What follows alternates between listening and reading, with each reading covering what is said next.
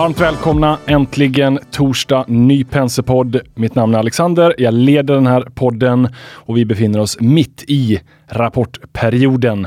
Det duggar tätt med eh, rapporter och vi har ett gäng analytiker med oss här i veckans podd där vi ska försöka bena ut lite vinnare, kanske några som jobbar i motvind, både bolag, sektorer och mycket, mycket mer. Med mig direkt här i studion eh, Robert Tovi, analyschef. Robert, eh, vad är magkänslan kring rapportsäsongen? tycker det känns eh, rätt så bra, Ja. måste jag säga. Det jag har sett eh, än så länge är, är riktigt bra. Men, men som eh, Marcus här kanske kommer in på så småningom och något som vi flaggade för några månader sedan är att under ebit-nivå, det vill säga under rörelseresultatnivå, så händer det saker nu. Ja. Eh, helt plötsligt så är finansnettot i spel. Vilket gör att det kanske ser jättebra ut på topline, alltså försäljning. Det kanske ser jättebra ut på ebitda-nivå, på ebit-nivå. Och så kommer vi ner till nettoresultat och eh, EPS. Ja, Och då eh, ser saker och ting lite annorlunda ut nu för tiden. just. Ehm, men eh, Marcus kanske kommer in på det. Ja, men jag, jag tänker vi kastar in eh, Marcus också. Vad är din eh, spontana känsla än så länge i rapportsäsongen? Jag skulle säga, det som kanske har förvånat mig är att den organiska tillväxten är ändå överlag ganska stark. Ja. Eh, och, och sen har vi ju ett par stycken Och, och då tänker du utöver inflationen bara, liksom de säg 7 procenten som inflationen adderar. Ja, alltså vi vet ju inte hur mycket som är pris och hur mycket som är volym. Det är väldigt få idag som, som, som så här bryter ut de två. Nej. Men, men jag skulle säga, vi, vi ser ju en så reprint på vad vi såg Q3, Q4. Så här konsumentrelaterat är fortsatt svagt. Mm. Eh, och det är väl inga hemligheter. Det som kanske är nytt det är att elektronik är relativt sett svagt. Eh, och, och det är framförallt så är det Asien som driver. Och Europa och Nordamerika är ganska starkt. Och jag tror att här i kan nog också nyckeln ligga till varför det är så pass starkt som det är. För att vi har ju, om man vrider tillbaka klockan så är vi vana vid att kanske den främsta drivkraften av tillväxten har varit, har varit Asien och framförallt Kina. Ja, ja. S- under de senaste kanske 15-20 åren så är det där som tillväxten har funnits. Eh, och nu helt plötsligt har vi ett svagt Kina. Men Nordamerika, man ska komma ihåg att Nordamerika och eller säger, ex-Kina är ju ofta 90% av bolaget. Där 50% om man hårdrar det ligger 50% i Europa, 25% i Nordamerika och sen 25% i Asien. Och utan de här 25% så är 10% heter Kina. Om man liksom tar någon typ av genomsnitt. Ja, Genomsnittliga kinesiska bolaget? Nej, du? svenskt bolag. Svenskt bolag, Svenskt okej, bolag. ja, ja. Eh, och då är det ju framförallt verkstad som Ja. jag har, det har min bakgrund som jag, som jag pratar om. Och, och, och jag tror att med ett starkt Europa och Nordamerika så är det klart att det är väl korrelerat till Asien men därför så hålls ändå tillväxten uppe även fast Asien är svagt. Så det kanske överraskat mig lite grann. Och, och kanske inputkostnaderna generellt sett att, att eh, logistik, transport, eh, flaskhalsar i, i leverantörsledet verkar ju ha lättat eh, Ja. väsentligt. Eh, och, och det hjälper ju förstås marginalerna. Eh, så så för, för sektorer som verkstad så är ju det perfekt. Ja, ja. Medan då konsument, där är ju signalerna eh, blandade får man ju säga. Ja. Och, och bank eh, så här långt, eh, ju- vi följer ju inte bank generellt sett men man kan väl säga att det, det ser ju, de, de banker som har rapporterat så här långt, det ser ju riktigt bra ut i Sverige. Ja. Mm. Mm. Men, men konsument är väl lite nyckeln här. Det är, de, den svaga sektorn. Det är den som eh, just nu går rätt trögt. Ja, och ändå så rapporterade H&M eh, ett, ett eh, helt okej resultat får man ju säga. Ja, okej. ja.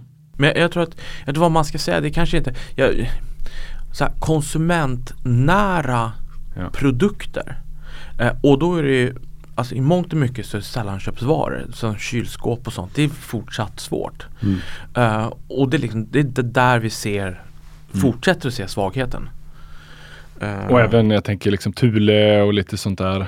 Också relativt svagt. Ja. Jag vet inte hur mycket vi följer men alltså det det, det känns som just konsumentnära. Eh, en av de sektorer som just nu jobbar i kraftig motvind. Precis, precis. Och, Tur, Thule kom ju med rapport idag och jag tyckte nog att den, Ah, den såg eh, nog okej Ja. ut. Men vi följer ju dem inte så att vi, vi kommenterar inte så mycket Nej. mer just nu på det tror jag. Men, men om vi eh, hoppar in i lite verkstad. Mm. Kan kanske börja med Epiroc. Det, det är ju inte på rapporttemat för de rapporterar imorgon så att de har inte kommit än. Eh, men men vi, vi plockade upp teckningen på de här för ett par veckor sedan. Eh, och Epiroc gör ju gruvutrustning eh, och det är ungefär en tredjedel utrustning och två tredjedelar är eftermarknad. Eh, och de har en stor exponering mot så här, hårdmetall, det vill säga att koppar och guld primärt och sen så har de en ganska stor infrastrukturkomponent också. Eh, och gruvmarknaderna är ju superintressanta. Eh, och framförallt det som man, som man, här, som man benämner då eh, batterimetaller. Ja. Eh, och där ingår ju koppar. Du behöver ju, och det är ju framförallt så är det ju du behöver ju, det är inte själva batterierna men allt som har med el att göra så finns det ju inte kopparelement i. Och det är det här som är tycker jag super super intressant därför att den gröna omställningen som vi är mitt i den driver efterfrågan av framförallt batterimetaller. Och om man bara tar ett exempel här så, så om man tar sol och vindkraft till exempel då använder de mellan 2 och 7 gånger så mycket metall i sig jämfört med kol eller olja eller, eller kärnkraft. Så att hela den här omställningen och, och elbilar samma sak. Där har du ett du behöver ju, dels så har själva bilen i sig har mycket mer koppar men sen behöver du bygga ut infrastrukturen för att kunna hantera det här. Och det driver då koppar efterfrågan. Så att, Så att för att få en hållbar energiomställning ja, så behöver vi mycket gruvor. ja, Det, det är ändå liksom en rätt intressant eh, notering tycker jag i liksom, hela hållbarhetsdebatten. Ja, och Epiroc säljer Hackan. ja exakt så. Exakt så.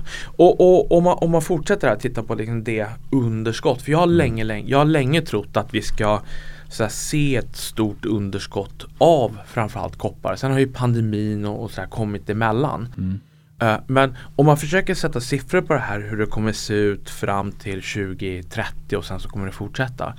Så enligt Glencore och alltså och sen de här konsulterna som räknar på det här så finns det ett underskott på i storleksordningen totalt sett ackumulerat under den här tioårsperioden på 50 miljoner ton.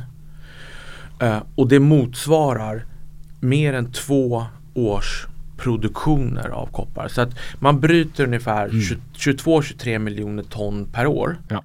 Eh, och då med ett ackumulerat underskott på 50 miljoner ton över en tioårsperiod så är det klart att det här är ju ett problem. Ja. Och om man, om man då tittar på, på hur man ska lösa det här problemet så är det klart det finns ju bara ett sätt och det är ju att investera i nya gruvor och det gör man inte. Det finns Ah, okej, väldigt okej. Ja. Investeringarna i så säga, nya gruvor är fortfarande väldigt, väldigt låg. Och det gör ju att det tar fem år att bygga en gruva. Minst. Mm. Och det kostar någonstans, låt oss säga 2-5 miljarder dollar att bygga den. Och det är det här som gör att så här, under, så här, sen vi såg piken 2012 på, så säga, på, gruv, på gruvorna så har ju kritiken, så här, investerarna har ju inte velat att man ska använda kassaflödet till att bygga nya gruvor utan man vill ha, man har fokuserat på till exempel utdelningar istället och därför så har investeringarna varit relativt sett låga även om så säga, produktionen har ökat så har den inte ökat tillräckligt. Eh, så det här är ju det här är jätteintressant för att Epiroc sitter ju mitt i det här. Precis som just du säger att de gör ju spaden. Och, Så och, säga. och känner vi liksom att vinden börjar vända där för investerarna? Börjar, eh, liksom, börjar man investera i att ut, utöka och eh, nybryta gruvor? Sakta men Sakta, säkert så ja. kommer man behöva. Men, men någonting behöver ju ske för att det behöver ju som sagt Vi ser ju en långsam ökning hela tiden. Eh, och det har vi ju sett i, i Epirocs ordninggång också. Att, att Så, så här, även om den har bottnat, även om den har planat ut på sistone så har vi sett en, en ganska starka siffror de senaste åren. Uh, och vi kommer tillbaka till det alldeles strax. Uh, men man brukar prata om incentive price, så här, vilken typ av kopp, alltså vilket metallpris behöver du för att det ska löna sig att bygga nya gruvor. Ja. Och det ligger nu på runt 9000 dollar. Uh, och där är ju, det är ungefär där som kopparpriset är, det vill säga dollar per ton.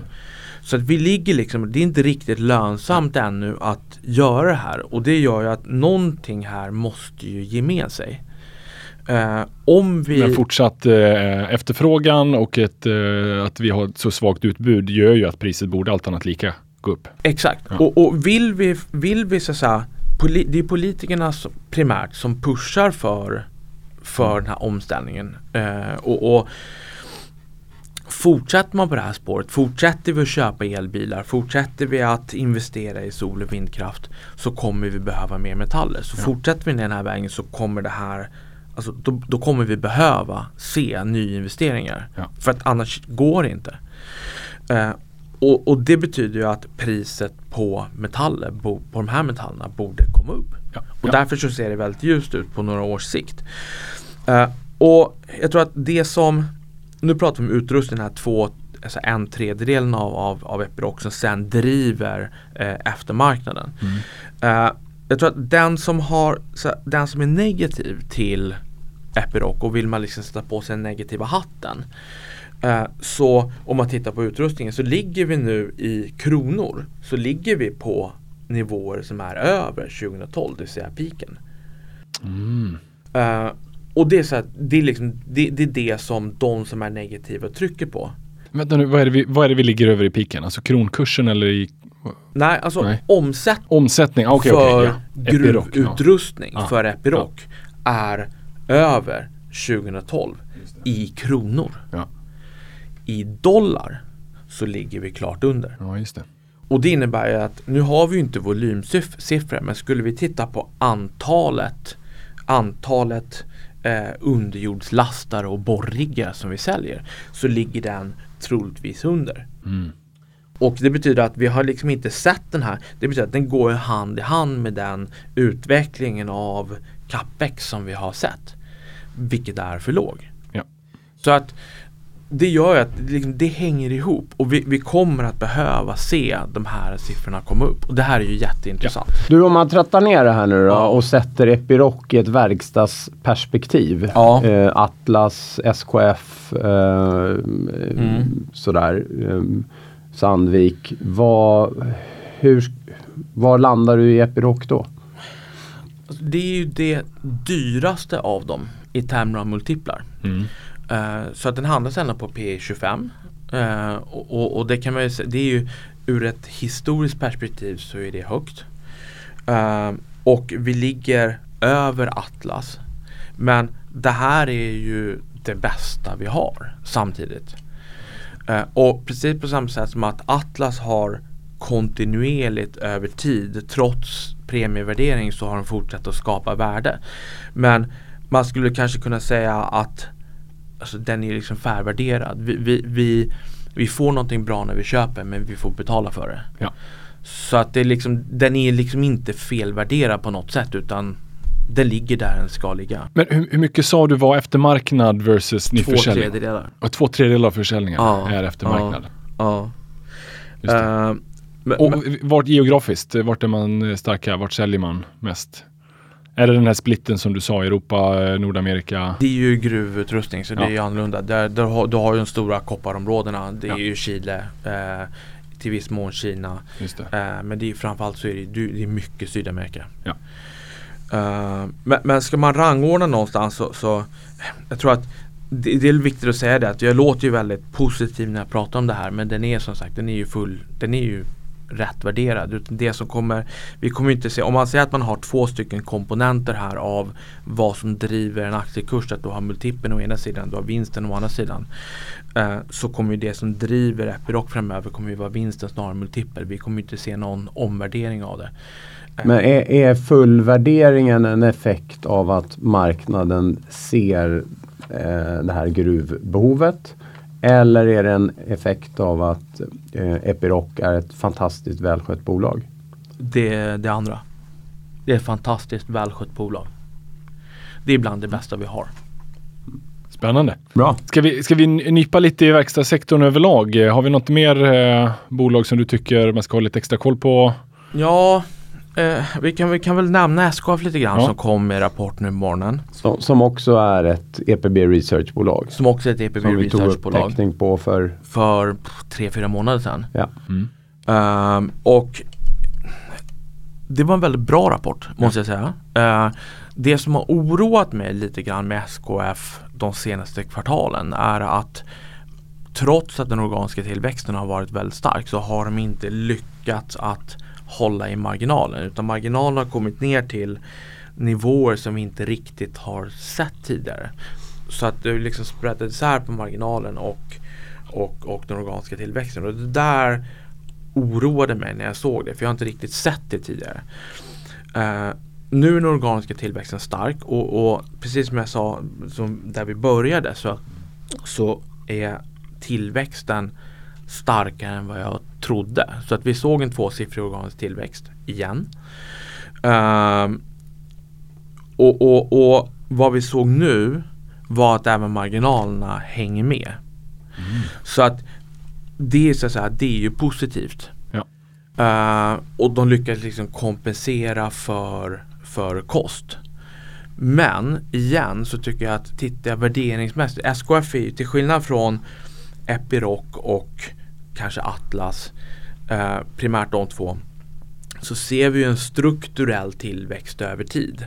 Och de är duktiga på att göra förvärv, de fortsätter att växa topline och de håller i marginalerna på ett imponerande sätt.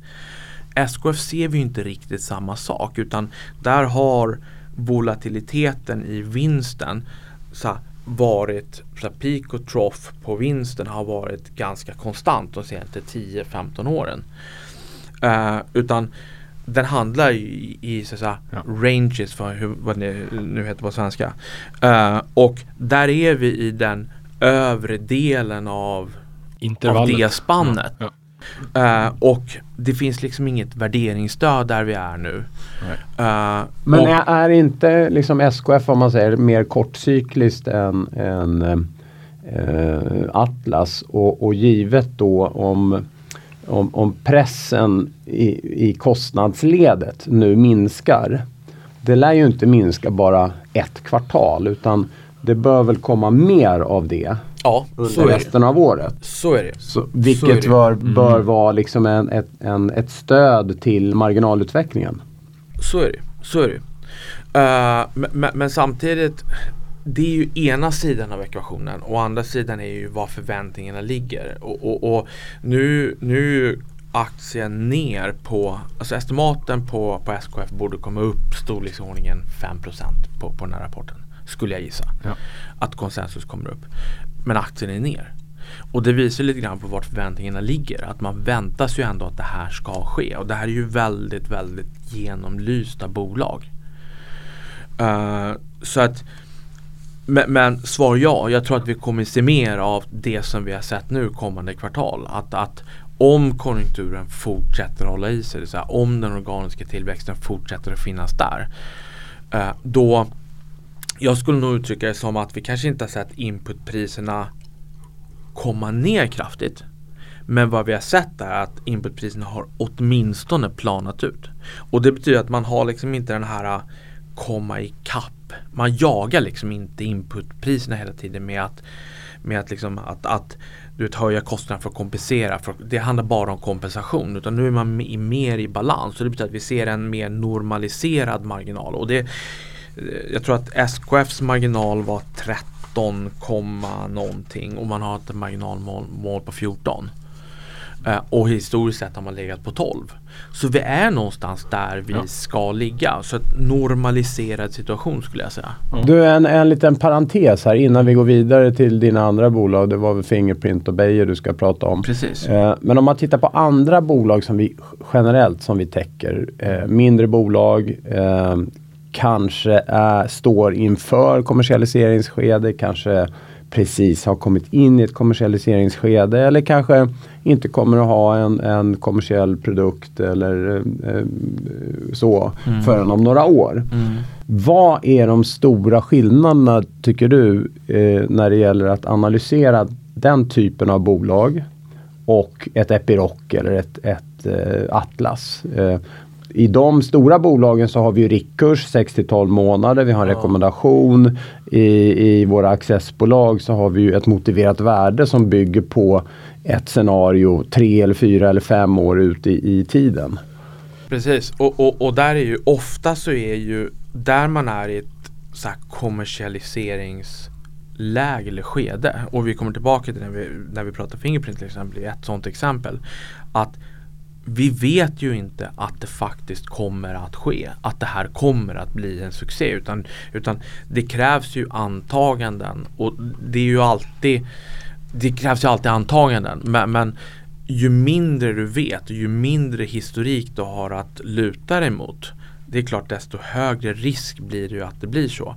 Det är väl det ena. Det andra det är ju att det tar alltid längre tid än vad man väntar sig. Man är alltid lite för optimistisk.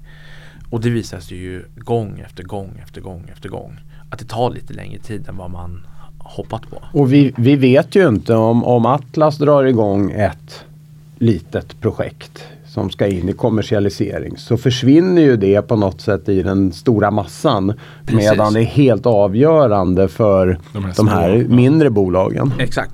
Och det är klart att alla den här typen av produkter finns ju i de här bolagen också. Ja. Och om man tar Epiroc till exempel, de har ju jobbat jättelänge på elektrifierade underjordslastare. Och, och, det är inte förrän man faktiskt börjar sälja dem och man ser volymen som, som det är någonting som de lyfter fram. Men det är klart att det är ingenting som sker över natt. Det är ju många år av forskning och utveckling som ligger bakom en sån produkt många år. Och hur många av de där, för det blir ju optionalitet i de här stora bolagen, att någon av de där faller väl ut. Ja. Eh, hur, hur, upplever du samma effekt där, att det tar längre tid? Det, man, öv, liksom, man är lite för ivrig från bolagens håll sett. Eller är de mer stabila på att leverera på den där optionaliteten? Jag tror man, man kan uttrycka det så att vi vet, vi känner liksom inte till de här projekten. Nej, utan, utan det är ju först när man får en kommersiell applicering som de lyfter det. Liksom. Exakt. Medan i mindre bolag där är det hela caset avhängt av det. Exakt, exakt. Jag menar när liksom pratade Volvo, Volvo AB första gången om elektrifierade lastvagnar. Det måste ju vara tio år sedan. Ja, säkert. Eh, och, mm. och eh, man är inte i, man kanske är i kommersialisering men man är inte i full kommersialisering än. Nej. Nej, men sen är ju också det att det blir ju liksom en så liten del av helheten samtidigt. Precis. Så att så att även om du har liksom att man pratar väldigt mycket i Volvos fall om, om elektrifierade lastbilar men det är ju för att det är någonting som är intressant också. Men i slutändan så är det ju hur många lastbilar som man säljer ja. ordergång som har betydelse. Det andra blir en så liten del. Även fast det, blir, även fast det kanske blir säkert jätteviktigt i framtiden och det är någonting som man vill lyfta fram. Och, och i många av de här fallen så är det också så att säga, i hållbarhets, det ligger ju, det är del av hållbarhetsarbetet i mm. de här bolagen också så man lyfter gärna fram den här typen av, av, av faktorer. Ja. Men, men, i slutändan investerare intresserade av vinst. Vart, vart, vart kommer vinsten ifrån någonstans? I de stora bolagen har vi en tydlig tratt, en tydlig produkt, en affär redan som genererar medans i de mindre bolagen där är det helt avhängt vad det här projektet leder till. Det är helt avhängt och det är så, här, det kan ju vara ett enproduktsbolag. Ja. De har en sak ja. och går det fel så blir det inte bra. Eh, är, finns det en produkt i, i, men det finns säkert massa produkter som de sitter och jobbar på som aldrig blir någonting. Eh, det är ju det du gör med forskning och utveckling. Att, ja. att du, du testar lite och du, du liksom plockar fram produkter. En del funkar, en del funkar inte.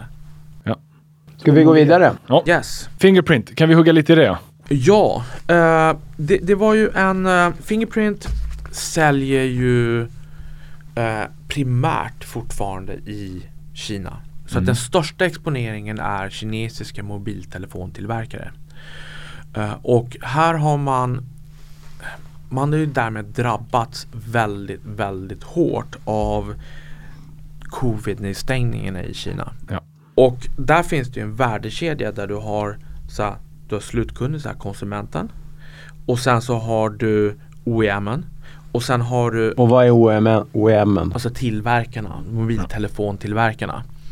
Eh, och sen så har du så här, underleverantörerna till mobiltelefontillverkarna som är modulhus och distributörer. Och sen har du leverantör till modulhusen och distributörerna. Och det är Fingerprint Just bland annat. Och det betyder att de ligger ju sist i värdekedjan. Och när konsumenterna då stängs in eh, för att ge lite bakgrund så, så när man gick in i andra halvåret förra året eller man, man, man, vi stod i H1 förra året så väntade man sig en återhämtning på konsumentmarknaden eh, i Kina under andra halvåret 2022 och sen kom covid-stängningen. Det. Så att vi gick från en dag till en annan där marknaden bara dog. Modulhusen började de bygga lager då för att de förväntade sig. Man hade byggt lager. Man hade redan Och det betyder att, Ja. och det hade man gjort rakt genom hela värdekedjan. Ja. Eh, och på det så satt vi med komponentbrist vilket betyder att underleverantörerna hade ju dessutom så här, vad de dessutom har gjort är att de hade ju beställt ja, halvledare primärt då där det var väldigt långa ledtider. ja, just det. Och då blev man väldigt squeezad. Så vad, man, vad som hände var att rakt genom hela värdekedjan så började, då började vi med en så här destocking, en, en um, lagerrensning. Ja. Lagertömningar.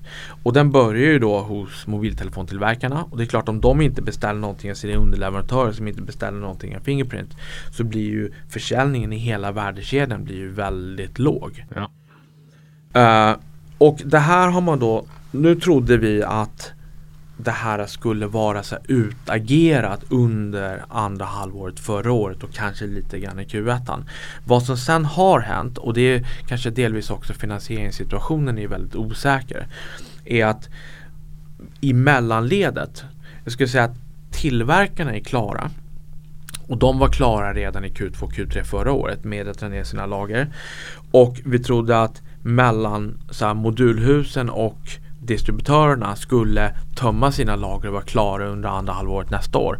Och sen så skulle Fingerprint då kunna under ja, vara klar i typ i Q1 och kanske lite i Q2 så skulle man kunna trycka ut, så här, tömma sina lager. Modulhusen och distributörerna har fortsatt att tömma sina lager. Så de har gått ner till nivåer som man kan i princip inte tömma lagren mer. Man har inga lager, man har väldigt, väldigt låga lagernivåer i alla fall. Där vi är just nu. Ja, men vad det här ledde till var att försäljningen i Q1 för Fingerprint var mycket lägre än vad vi hade hoppats på eller trott. Ja. Eh, och kom in lägre än vad vi såg i Q3, vilket vi trodde skulle vara botten. Men tittar man på orderingången samtidigt, där var ju försäljningen. Eh, och för att ge siffror på det, de kom in på 117 miljoner sålde de för i kvartalet och de sålde för 143 miljoner i Q3. Och de sålde för 190 miljoner i Q4. Så det är väldigt, väldigt låga nivåer. Men orderingången är upp kraftigt rakt igenom hela kvartalet. Och tittar man på första veckan i januari och tittar man på sista veckan i januari så är den upp 830% i värde under den här perioden. Och när, när förväntar man sig att det där ska falla ut? Liksom försäljning. Den kommer ju komma upp i Q2. Ja, ja. Och, och, och tittar man på värdet på orderingången så är den över nivån vi så, alltså den är över, och och tittar man på värdet på orderingången som ska levereras i Q2 Ja. är högre än försäljningen i Q1. Men, men sen är det väl också så här att eh, det är inte bara volymerna som har drabbats och det är inte Nej. bara Fingerprint som har drabbats utan Fingerprint och deras konkurrenter sitter ju alla med lager Ja. och satt alla med jättelager. Ja. Så vad gör man då eh, för att, att bli av med, med, med eh, sina lager? Rer ut. Man, man sänker ju priserna, absolut. Ja. Så att det blir ju en, en dubbelsmäll här. Volymerna ner kraftigt och priskrig. Precis. Precis. Så, och det slår väl hårt i bruttomarginalen till exempel. Såklart. Men vad man ska komma ihåg är att det slår på bruttomarginalen men bruttomarginalen är högre än vad den var i Q3. Trots att volymerna är så pass lågt med och vi ser fortsatt prispress. Så man, man jobbar ju med kostnaderna, man gör det på ett bra sätt. Jag tycker att man hanterar ändå det här på ett bra sätt. När vi kommer ur det här så för det första har ju priserna på wafers kommit ner. Så halvledarpriserna har kommit ner. Uh, och det som säger att där man förut fick gå ut på marknaden och jaga så vill ju, då söker halvledartillverkarna upp dig nu. Mm. Så att det finns ju ett större överskott åtminstone på en del av de komponenter som man köper in än vad det har funnits tidigare. Så att när väl lagerna när väl lagren är tömda så kommer ju dels inputpriserna kommer ju vara lägre. Just det. Och det betyder att price cost komponenten kommer ju att se bättre ut och bruttomarginalerna kommer att komma upp. Så att där någonstans tror jag Men, att vi står. Ja, allting avhängt på kinesisk konsument. Liksom. Vad händer med kinesisk konsument framåt? I det här segmentet, ja. ja. Och det är ju fortfarande en, en så att säga, kapacitiva fingeravtryckssensorer till mobiltelefontillverkare är nu 70% av försäljningen, lite mindre. Ja. Uh, 60, vad blir det, 60, uh, nu kan jag inte räkna. 65. 65% ungefär. Ja, just det. Uh, är fortfarande i det segmentet. Och hur långt har man nu kommit i lageravvecklingscykeln för Fingerprint? För man hade väl lager på nästan 400 miljoner i höstas? Precis, den pikade på 400 eh, och vi är nu nere på 270 och vi ska väl ner under 200. Så vi kommer se en mm. acceleration mm. av lagertömningen från Fingerprints sida under andra kvartalet. Uh, och det innebär ju att det är klart att då kommer vi se mer av den här priskomponenten. Att priskomponenten kommer ju fortsätta vara låg och bruttomarginalerna kommer pressas av det och sen så kommer en del av det vägas upp av kost. Men ja. Q2 kommer ju bli, vara fortsatt svårt. Ja. Uh, sen borde man vara ganska klara skulle jag säga. Så att andra halvåret borde bli lättare än första halvåret. Men mm. vi har nog ett till svårt kvartal framför oss. Ja. Det tror jag. Uh, Jättebra. Jag tror att man står i en väldigt intressant situation. Det är ju mm. vad gäller själva mobiltelefondelen. Sen har man ju de andra segmenten. Mm. Uh, där bruttomarginalen är högre. ASP är högre. Och där vi ser tillväxt. Uh, och det är ju i allting som inte är kapacitiva fingeravtryckssensorer till mobiltelefontillverkare. Vilket, vilket inkluderas av optiska sensorer där man precis har lanserat en produkt. Man har fått sin första stora kund. Flera order från den kunden men den första stora kund eh, i Q4 och sen så, så fick man en ny stor kund i Q1. Och man har inte sagt vem det är men det är stora asiatiska mobiltelefontillverkare som är kunder. Eh, och jag, jag, tror att man, man kommer att komma ut med namnet på den första av de här uh, inom ganska snar framtid. Eh, det andra stora segmentet som är det viktiga för det är de här 34 procenten som inte är till det till kapacitiva. Eh, kapacitiva sensorer till mobil. Eh, där är ju PC det största segmentet. Mm. Och vi vet också att vi börjar här prata lite grann här om, om elektroniksegmentet, det är väldigt svagt. PC-försäljningen är 30% i Q1, year on year. Globalt. Och vi, globalt. Och vi är nu ner på samma nivå som vi var så, som pre-covid. Vad gäller PC. Just det. Uh, Fingerprint försäljning till PC-marknaden tredubblades i kvartalet. Trots att marknaden är ner 30%. Och vad är det för lösningar där? Det är även någon form av fingersensor? Det är fingeravtryckssensorer ja. till PC. Det. Och det är mm. då laptops. Ja. Uh, och det sker väldigt mycket på den här marknaden nu. Och, och Microsoft vill, Microsoft pushar för att få bort lösenord. Man vill komma bort ifrån lösenords mm. uh, lösenordsskyddet. Ja, ja, precis. Uh, och då finns det ju Det sker väldigt stora ut, så det, det, det, händer väldigt mycket på den här marknaden. Vi brukar tala om match on chip och match on host. Uh, där om du har en företagsdator så vill du liksom, du, den behöver ett starkare skydd. Uh, om du har en vanlig hem-PC så kan du komma åt, om jag tappar en PC, även fast den är lösenordsskyddad och jag skulle ha ett fingeravtryck så kan du komma åt vad som finns på, på mitt minne genom mm. att bara plugga, ut, plugga, plugga ut minnet. Det kan man inte ha på en företagsdator på samma sätt. Utan för att du ska så match on, on chip så måste du så här, för att komma åt någonting i datorn överhuvudtaget så måste du låsa upp den med ett fingeravtryck. Mm. Där har man precis kommit med nya produkter. Vilka, och det är halva marknaden. Så att man har en, mycket, man har en större adresserbar marknad och det här växer väldigt, väldigt snabbt. Man, är, man har fem av sex fem av de sex stora PC-tillverkarna som kunder. Och intresset är väldigt, väldigt stort. Och det här pushas av Microsoft. Ja. Så det är ett segment som går väldigt, väldigt bra. Och man, nu är det 34% av försäljningen som ligger i de här andra segmenten. Den här andelen ska upp till 45% i slutet av året. Av totala försäljningen. Av totala försäljningen. Och det är trots att mobiltelefonmarknaden Också ska gå starkt. återhämta sig. Ja. Spännande. Vilket betyder att de andra segmenten, de kommer ju växa ännu snabbare. Ja. Såklart. Och jag tror att det här är superviktigt. Och det är viktigt för att om vi har halva bolaget som är i segment som är utanför mobiltelefonmarknaden. Det inkluderar optiska sensorer men optiska sensorer är, lite mer stabilt. Eh, så det blir en väldigt stor förändring i bolaget såklart. Därför att ASPn är mer, är mer stabil. Eh, det är en an, helt annan typ av kund. Eh, en traditionell kinesisk mobiltelefontillverkare de rör sig väldigt, väldigt snabbt. Hela tiden.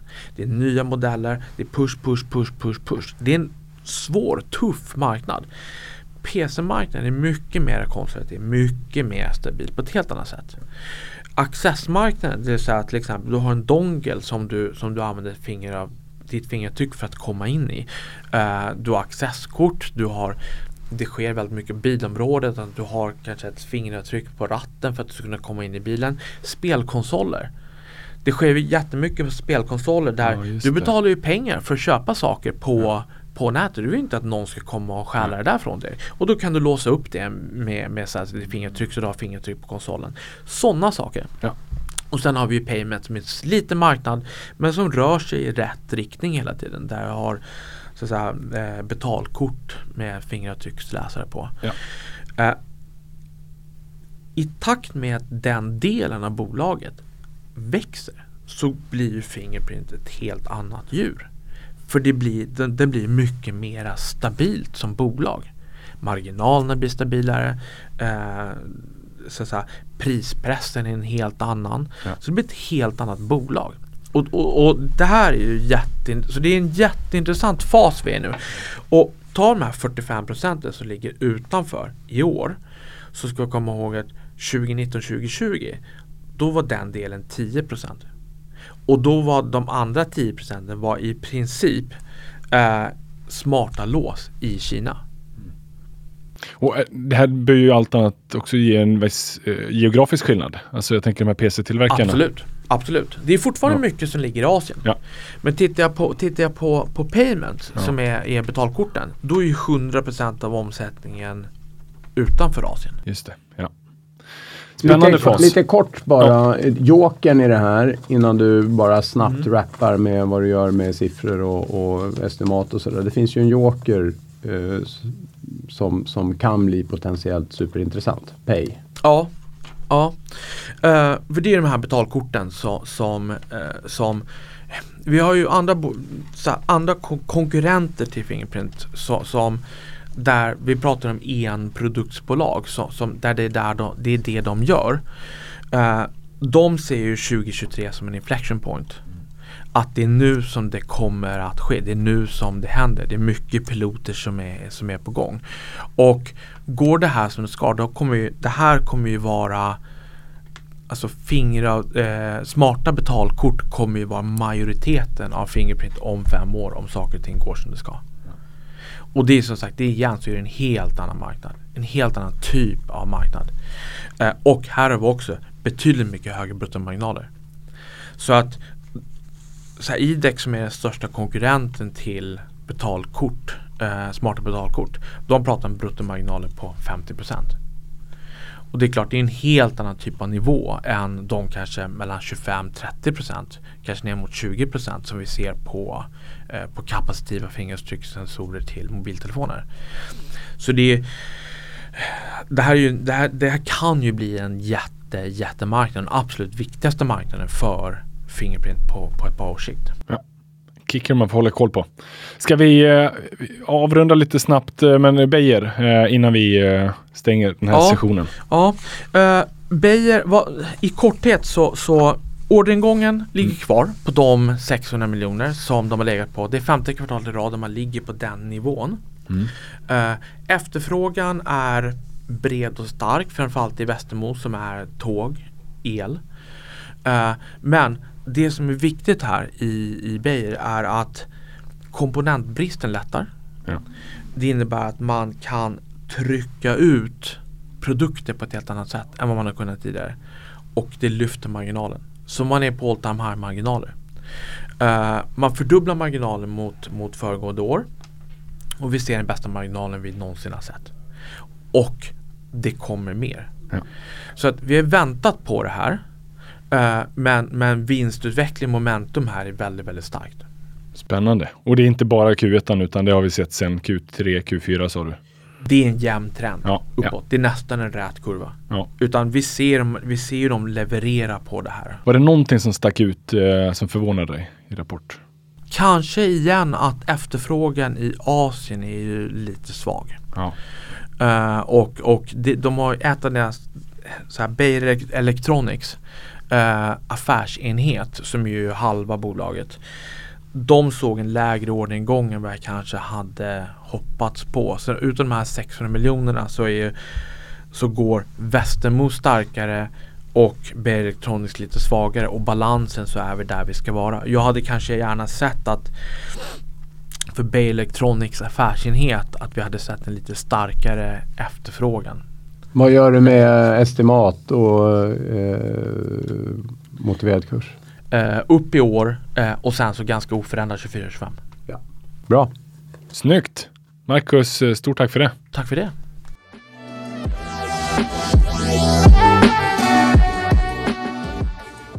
Då är vi tillbaka, full rulle. Ja, vi har kastat in eh, Mattias och Örjan i studion. Vi kan börja med dig Mattias. Eh, Hur är läget? Jo då, det är bara fint tack. Ja, fullt, full fart i rapportsäsongen. Absolut. Ska vi, eh, ska vi snacka lite Midway?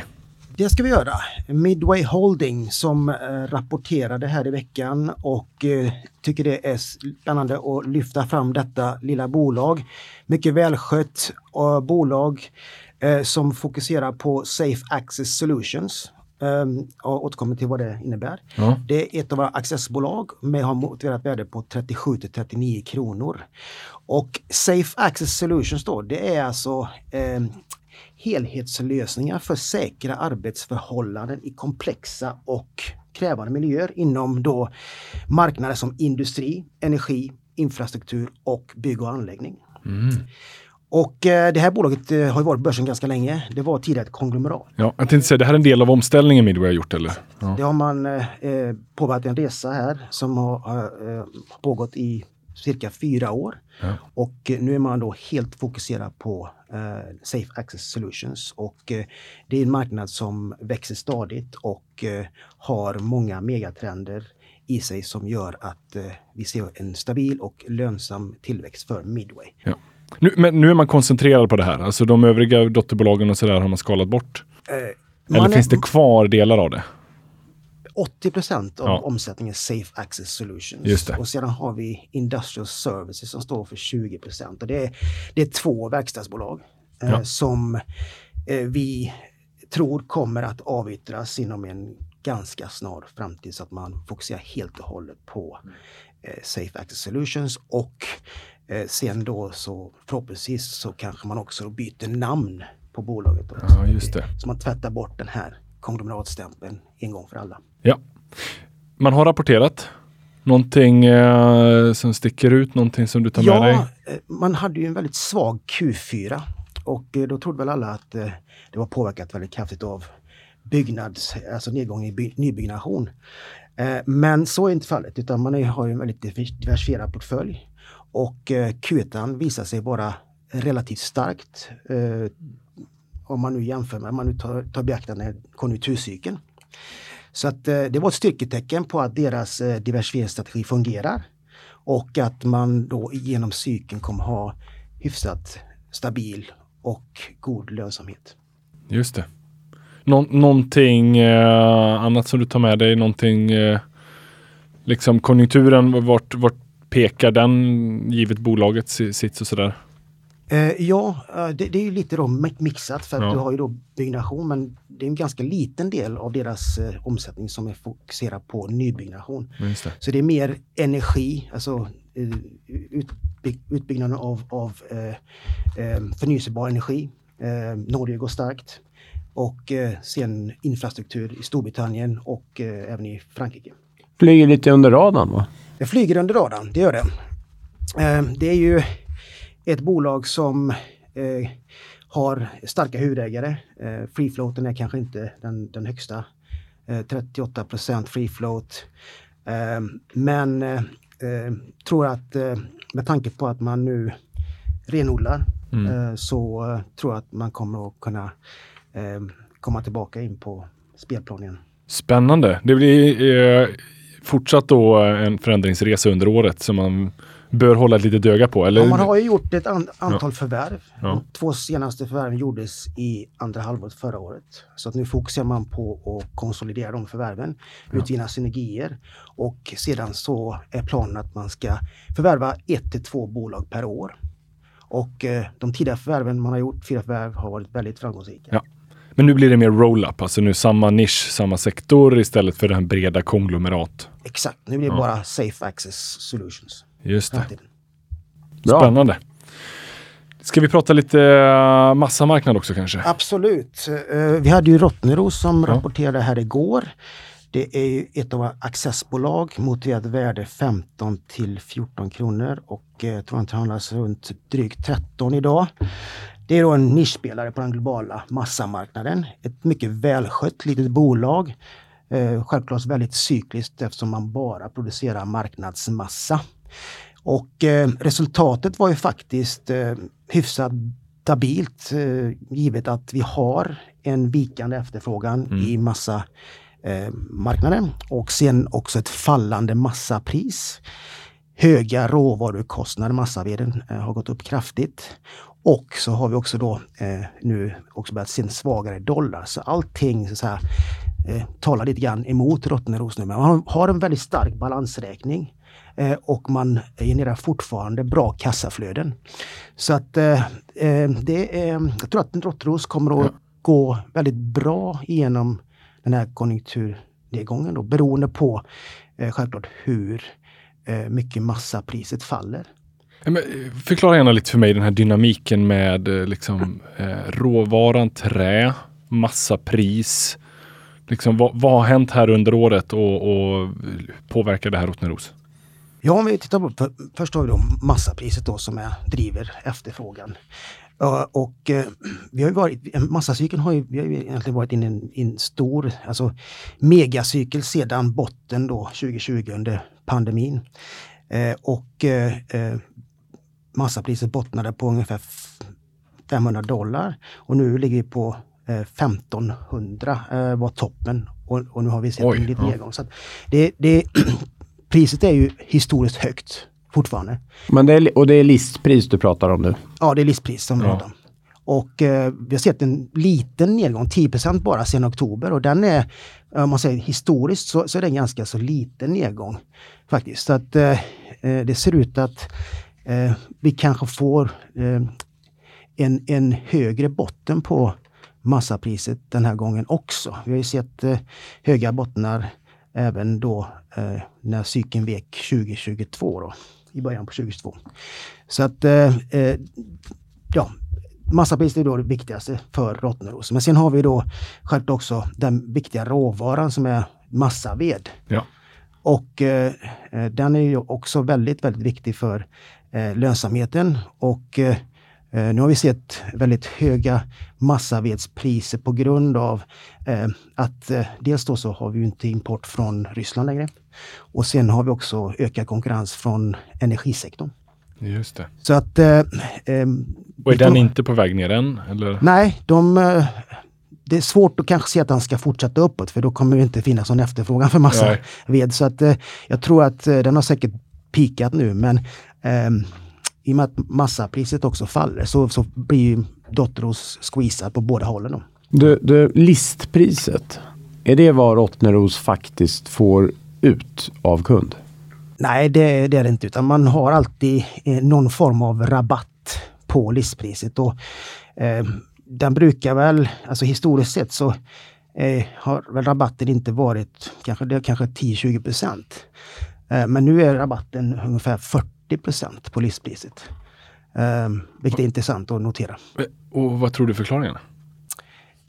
Ja, eh, det är en bra fråga men alltså jag tror att många eh, vill, alltså, vill dra sig för att sänka listpris för eh, det påverkar också eh, slutprodukterna. Då. Så man tänker sig, Rottneros är ju en icke-integrerad, det är, det är en massaproducent. Mm. Men om man tittar på Stora Enso eh, och, och, till exempel eh, ja, Billerud Korsnäs, de är ju så integrerade massatillverkare. Och de, men de säljer också massa på marknaden, men de vill ju inte sänka massapriset för då eh, kan det slå också på slutprodukterna i slutändan. Mm. Det är lite taktiskt. Ja. Du, om man tittar på Rottneros eh, och, och drar ut en, en prisgraf långt tillbaka i tiden. Då kan man ju bli lite, lite, lite skraj kanske. Eh, med tanke på att, att eh, för många, många år sedan så, så var ju Rottneros extremt cykliskt. Ja. Hur, hur har det förändrats eh, under åren? Ja, man, man har ju avbrutit ett antal massabruk. Eh, väldigt eh, gamla och små bruk. Så man har ju renodlat och nu har man bara två massabruk kvar. Och, och de är då välinvesterade. Och eh, eh, så ska jag säga att egentligen att eh, det är ju en, en nu, när vi ser Rottneros idag så är det ett helt annat bolag jämfört med vad det var för 10-15 år sedan. Mm. Och eh, ehm, man har alltså en bra ledning som, som har gjort eh, bra investeringar i de nuvarande bruken. Och nu har man även då också annonserat att man ska investera i eh, förnyelsebar energi.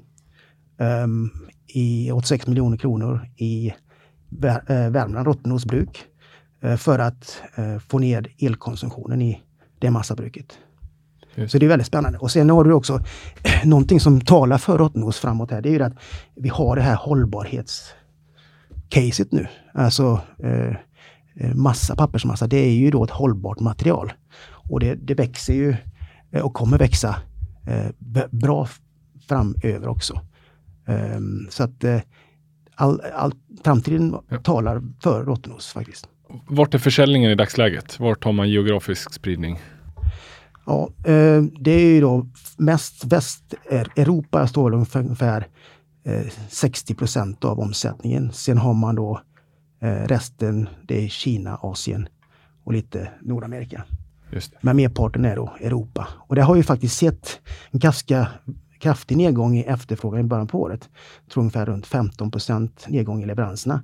Men Rottneros är ju så här nischspelare. Så att de, de eh, säljer massa till eh, verkstadsindustrin. Alltså man har ju massa i, i såna el, elkablar och olika filter och liknande. Eh, så att eh, det har hållit uppe relativt väl. Eh, även om man tittar på deras leveranser i Q1 så, så var de faktiskt oförändrade eh, gentemot förra året. Och, och det, det, är ett tecken på att eh, Rottneros har en bra så diversifiering i sin massa, ja. sina massakunder. Vad tycker du, vad ska man ha med sig under året som kommer här? Vart är liksom Rottneros på väg under 2023? Ja, eh, det kommer som jag nämnde vikande efterfrågan, eh, fallande massapris, höga råvarukostnader, svag, svagare US-dollar. Det, det kommer ju alltså påverka deras resultat negativt. Men eh, jag tycker att Eh, aktien ser väldigt intressant ut dock på de här nivåerna nu. Den har kommit ner ganska kraftigt de senaste månaderna här. Och eh, nu handlas ju, om man då avskiljer Direktavkastningen ligger på ungefär 11 procent. Eh, mm. Man avskiljer utdelningen imorgon. Nej, eh, jo imorgon. Och eh, då handlas aktien till en rabatt på egna kapitalet på cirka 20 procent. Ah, okay. Och ja. det är alltså det är historiskt lågt och sen då man tänker på deras så här, in, alltså, högre intjäningsförmåga över en cykel så ser faktiskt Rottneros rätt intressant ut kanske på lite längre sikt på de här nivåerna. Men ja. kortsiktigt tror vi inte att det kan det finns så mycket uppsida just nu. Jättebra. Eh, stort tack för det Mattias. Från eh, massamarknad till eh, stålmarknad. Jag kastar in dig här Örjan. Ja, Då kastar jag in mig själv då Ja. också. Ja. Hur, finns det, vad är, vad är känslan, stålmarknaden? Det är lite mer framfart där va? Eh, ja, det är väl eh, en ganska missförstådd eh, bild skulle jag, eller, eller eh, marknaden har inte riktigt förstått vad som händer på stålmarknaden tycker jag är intressant i det här läget. Det sker ganska många stora strukturella förändringar som jag tycker många missar. Eh, en av dem är att det är väldigt mycket eh, mer produktionsdisciplin, framförallt i Europa men, men även i, i USA, men framförallt i Europa.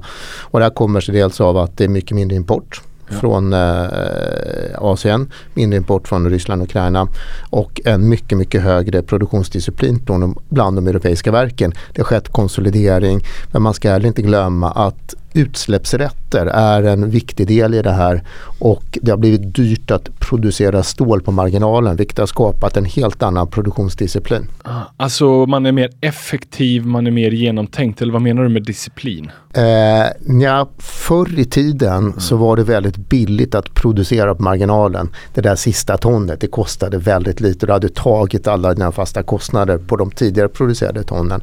Eh, nu är det ju så att utsläpp, och på den tiden så kostade inte utsläppen någonting. Eh, stålbolagen får ju en viss mängd utsläppsrätter varje år. Men och vill du producera mer, då måste du köpa utsläppsrätter. De är ganska dyra. Så att helt plötsligt har marginaltonnet blivit dyrare än genomsnittstonnet.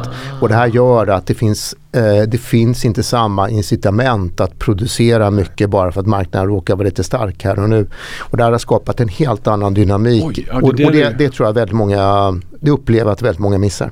Och det, det måste ju förändra marknaden och, och sen då på toppen av det där så kommer ett, eh, en konflikt med Ryssland och hela den, det utbudet låses ute. Ja, alltså det, Så vi framförallt med- Ukraina var ju en stor exportör till Europa. De har helt och hållet försvunnit.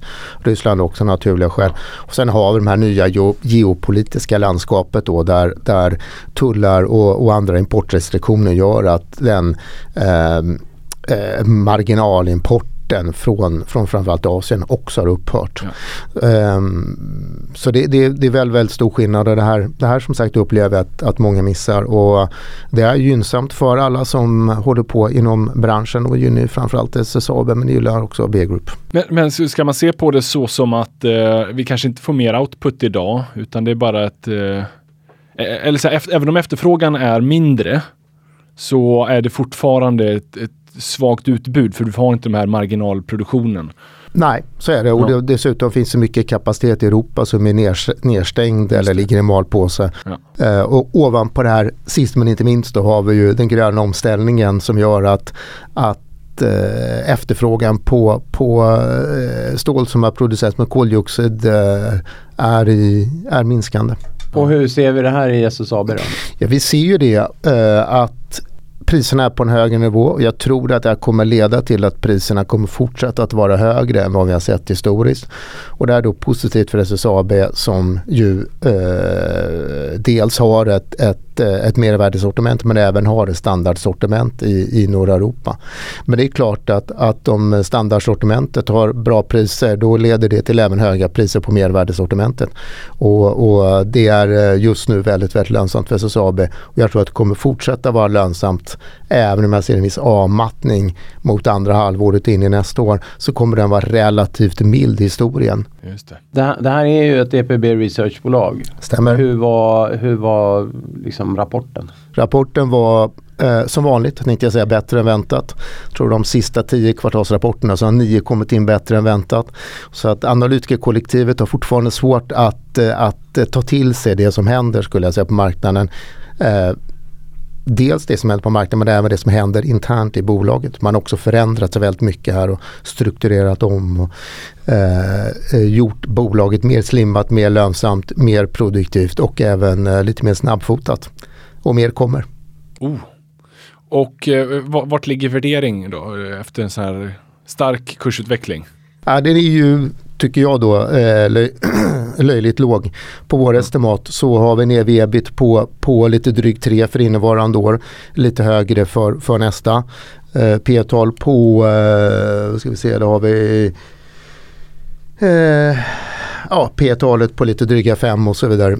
så trots att aktien har gått väldigt starkt så menar jag att värderingen är låg. Vi har fortfarande väldigt bra direktavkastning och eh, eh man kan väl sammanfatta det som att ingen, marknaden vägrar att acceptera att det här är ett strukturellt eh, lands, eh, strukturellt sett mer lönsamt bolag framöver än vad det har varit under de sista åren. Ja.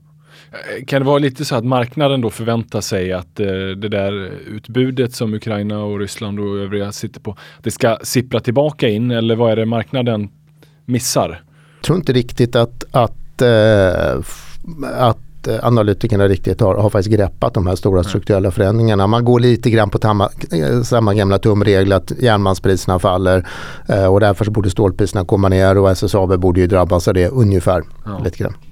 Sen har jag inte ens pratat om liksom hela den omställningen de gör mot fossilfritt ja. och, och, den, den stora andel mervärdesprodukter som drivs av andra strukturella trender i samhället. Men låt oss ta på den då. Vart står man där med hela Ja, men där står man väldigt bra skulle ja. jag säga. Uh, därför att de här mervärdesprodukterna som handlar om kylda stål och höghållfasta stål. De är väldigt, eh, uh, drivs väldigt mycket av investeringscykeln och jag tror ju på en väldigt stark investeringscykel de närmaste åren. finns områden som mining capex, alltså gruvutrustning. Det finns en del andra områden där investeringarna varit låga under, under en tämligen lång tid och där det behövs investeras i kapp. Och det här gynnar då ett bolag som SSAB väldigt mycket och framförallt medvärdesprodukter nu missar jag kanske, men de är inte i sig de här koldioxidneutrala eller det, det är mervärdesprodukter vi pratar om? Alltså vi pratar om mervärdesprodukter, ja. speciella typer av stålsorter Just som det. är extra lätta, extra starka, extra, extra slitstarka. Ja, eh, och de används i lite mer high-end eh, applikationer kan man säga. Till exempel gruvtruckar eller stora grävskopor och kranar och lite annat smått och gott.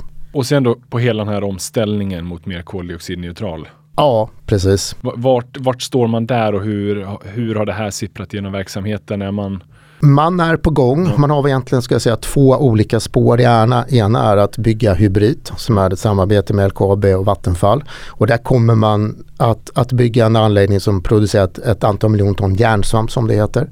Eh, men sen tror jag inte att man kommer göra mer eh, vätgasbaserad stål, eh, stål förutom hybrid. Utan däremot kommer bolaget gå över helt till skrotbaserad stålframställning i de tre stora eh, bruksorterna kan man väl säga i Norden då. Eh, Brastad, Luleå och Oxelösund. Oxelösund har redan börjat den omställningen. Så att SSAB har ju producerat via masugnar den klassiska tekniken man i, stort, i korthet bränner koks eh, tillsammans med järnmalm och får ut smält järn. Skapar ju väldigt mycket koldioxid och bolaget kommer istället helt att gå över till skrotbaserad tillverkning. Eh, och det kan man alltid diskutera, är skrot koldioxidfritt eller inte? Ja, själva processen att framställa nytt stål av gammalt skrot är koldioxidfri koldioxidfri. Sen har kanske det här skrotet en gång i tiden produceras med hjälp av koldioxid. Så det blir lite en definitionsfråga men man ska också ha klart för sig att gå hela vägen till att producera helt koldioxidstål från scratch. Det är en väldigt, väldigt dyr väg att gå och det finns nog inte lönsamhet för det riktigt. Nej. Men precis, så att eh, recycling är ett första steg i, i den riktningen. Ja, jag, tro, jag tror att det kommer att finnas eh, en efterfrågan ja. på helt koldioxidfritt men den kommer inte vara så stor därför att det kommer vara ganska dyrt. Det kommer finnas en väldigt stor efterfrågan på återvunnet eh, stål från skrot. Ja. Mycket styrka, liksom mycket medvind. Om man ska ta på sig, eh, finns det något liksom mörkt moln på himlen? Finns det någonting Ja men det gör det ju naturligtvis alltid. Det är ju ändå en till viss del cyklisk industri. Och eh, vi har fortfarande väldigt väldigt höga i ett historiskt perspektiv plåtpriser i USA. Och där kan det naturligtvis finnas en nedsida. Skulle amerikanska konjunkturen vika kraftigt om vi nu säger att Feds räntehöjningar verkligen slår igenom och det skapas en recession i USA. Så även om det finns vissa strukturella trender efterfrågan i framförallt förnyelsebar energi. Eh, det är också en hel del investeringar som, som sker i till exempel infrastruktur. Så bör det ändå påverka plåtpriserna förr eller senare. Hur mycket, det är en 10 miljoner dollar kronors fråga. Eh, om, det, om det ska ner till gamla historiska nivåer eller om vi kommer etablera oss på en högre nivå. Jag tror på det senare men självklart så upp, priserna är uppumpade just nu och de bör komma ner. Ja. Men, men om vi säger att den, eh, hur långt ner är till historisk låga då? Och vad skulle bli effekten för SSAB? Det, är, det är en detaljfråga, jag förstår Det var en väl, väldigt detaljfråga. Nej, men det är klart att då, då, då kommer ju framförallt Americas gå tillbaka till gamla, eh, till gamla historiska lönsamhetsnivåer och det är väl liksom någonstans eh, lite strax över, över eh, break-even tänkte jag säga i det stora perspektivet.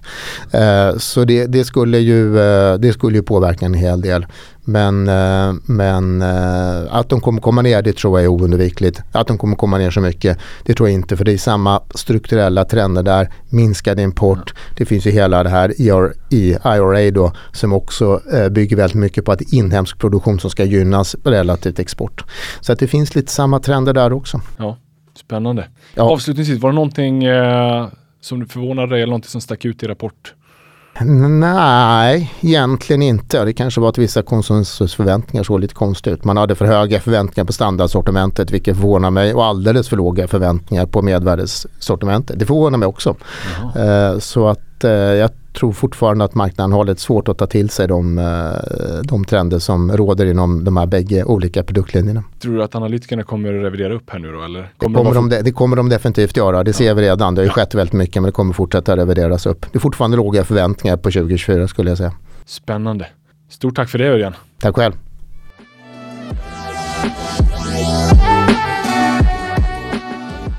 Då är vi tillbaka och vi kastar in Rickard i studion.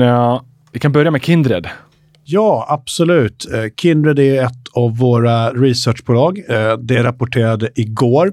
Jag tänkte bara sammanfatta lite hur, hur rapporten var och lite vad som har dominerat nyhetsflödet i Kindred. Eh, tittar man på rapporten Eh, så var topline något lägre än marknadens estimat. Eh, Ebitda då från rörelsen var dock i, linje, dock i linje och det här tyder ju på att bolaget börjar se en marginalexpansion.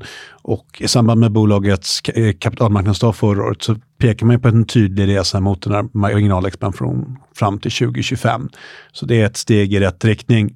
Eh, bolaget släpp... Och det är väl egentligen eh, liksom en, en rapport som på många sätt liksom ligger i linje med förväntningar. Men sen kommer man med den här översyn. Mm, exakt. Eh, vi, kallade vi kallade vår uppdatering för eh, strategisk översyn, översyn från styrelsen, en ny giv för bolaget. Och det som egentligen kom i samband med rapporten är att eh, styrelsen har, har anlitat eh, ett antal Londonbaserade investmentbanker för att utvärdera alternativ för att skapa eh, aktieägarvärde. Dessa alternativ kan inkludera en försäljning av hela och delar av bolaget. Wow! Och det reagerade ju marknaden ganska kraftigt på.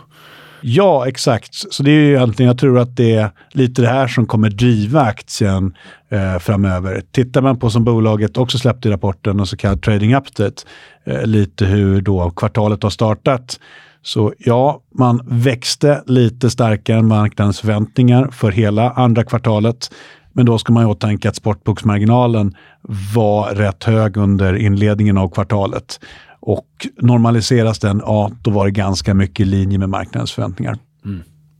Visst, det har ju skett en del utköp och sammanslagningar och sånt där. Det, det låter ju nästan lite som att vi kanske får säga hej då till Kindred som börsnoterat bolag. Ja, det vore ju tråkigt. Det är ju faktiskt ett av börsens ja, stabil, stabilaste och finaste bo, bolag sen, sen, sen börsnoteringen. Eh, vi såg ju ett utköp i Leo Vegas eh, relativt nyligen. Eh, och där var det lite samma sak. Man tittade, jag kommer ihåg när jag skrev mina analyser, aktien var väldigt billig på alla sätt. Och jag menar, det, man, det, det, det som man gillar med den här typen av bolag, det är stark kassaflödesgenerering, eh, relativt stabil strukturell tillväxt. Och det är någonting som många aktörer i en privat miljö uppskattar. Eh, antagligen kan det vara private equity eller andra industriella aktörer. Ah.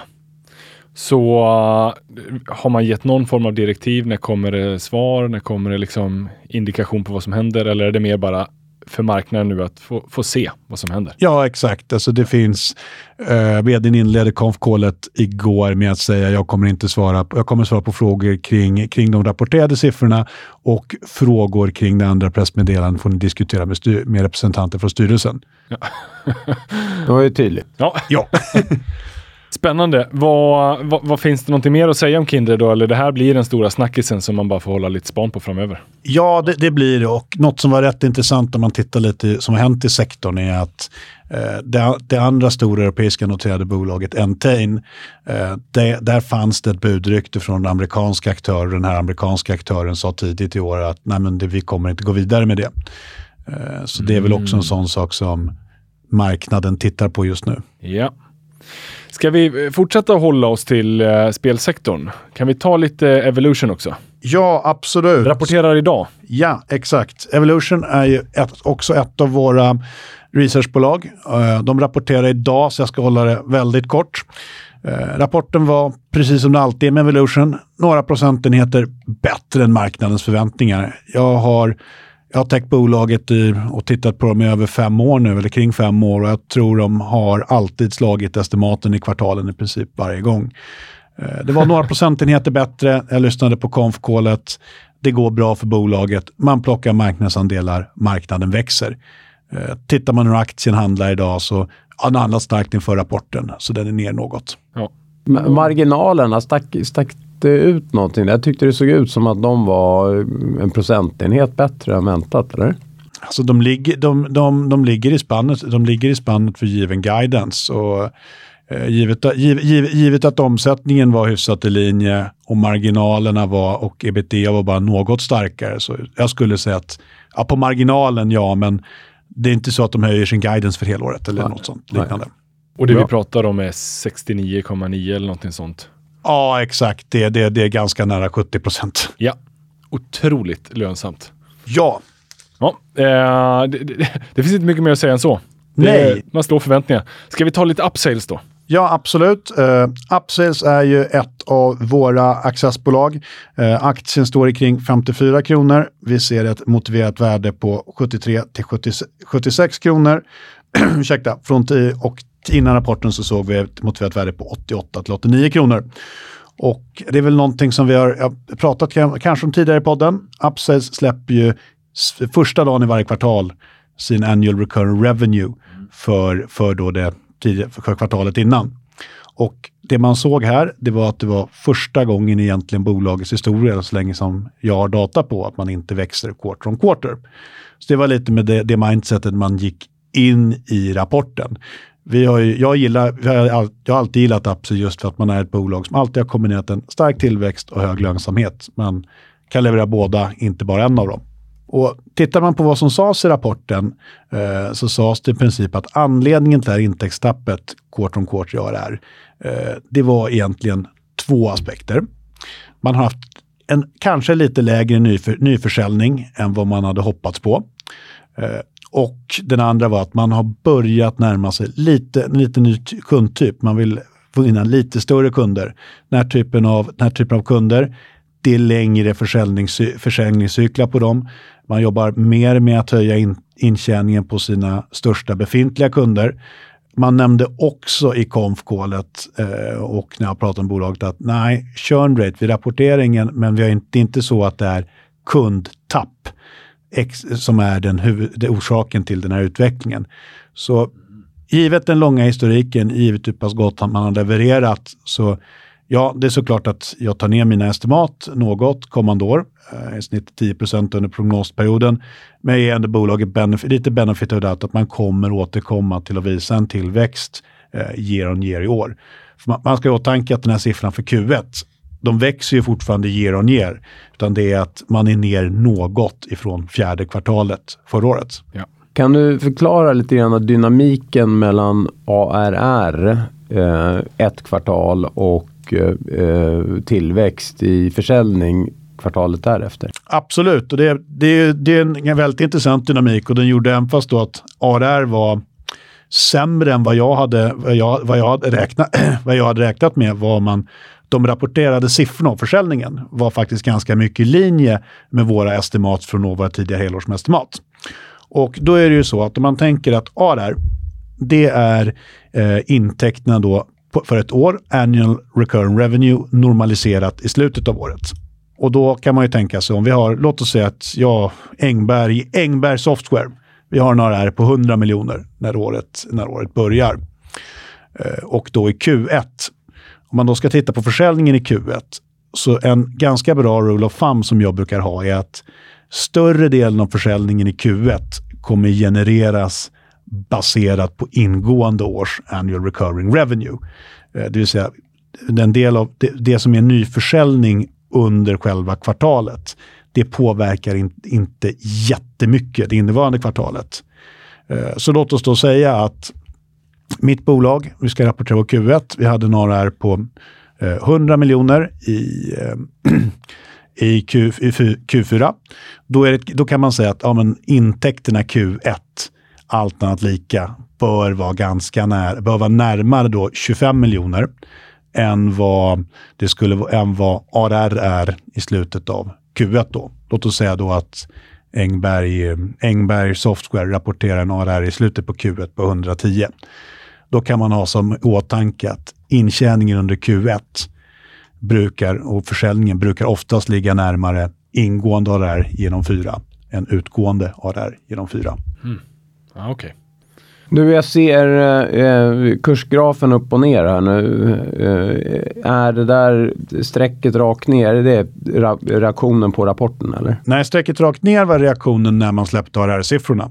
Eh, tittar man på hur aktien handlade i samband med rapporten så eh, var den faktiskt marginellt upp. De rapporterade en stark, stark ebitda ebitda-marginal eh, på 26 procent. Fick det till att det var det fjärde starkaste kvartalet, fjärde starkaste mar marginalen de senaste 12 kvartalen. Så det var, det var själva, själva kvartalet var bra, men det är just det här försäljningsarbetet under kvartalet. Och det kan man ju se då att det stora nedstället i aktien skedde när de siffrorna kom snarare än rapporterade siffrorna kom. Ja. Och, och man, man, pratar ju inte om churn då, liksom, och eh, man är explicit att säga att det är inget bolagstapp. Men har man, ger man någon guidance för hur deras kunder, vad har hänt med deras marknad och bolagen i sig, liksom, växer de ur kostymen eller vad, kan man säga någonting om den? Alltså det, det, man kan, det man kan säga är att de, de, vill, de vill nå och har börjat sälja på nya lite större kunder. Och då kan jag väl tänka mig att om man nu tar så som det ekonomiska läget är, eh, mer försäljning på befintliga kunder, ja det kanske är lite längre beslutscyklar av att uppgradera med ytterligare, ytterligare licenser och liknande. Ja, så att det är tillväxt nu kommer vara drivet av nyförsäljning, inte mer försäljning. Nej, jag skulle säga att båda, båda, är, li, båda är lika viktiga. Ja. Men det fanns ingen, man, man ger inga explicita siffror på att av, eh, av, av ARR-deltat det här kvartalet bestod, ökade vi på befintliga kunder så mycket, right, okay. nya kunder så mycket och körn så mycket. Ja. Utan man är tydliga med att man inte är riktigt nöjd med nykundförsäljningen och att säljcykeln har blivit lite längre för man rör sig mot lite större kunder. Ja.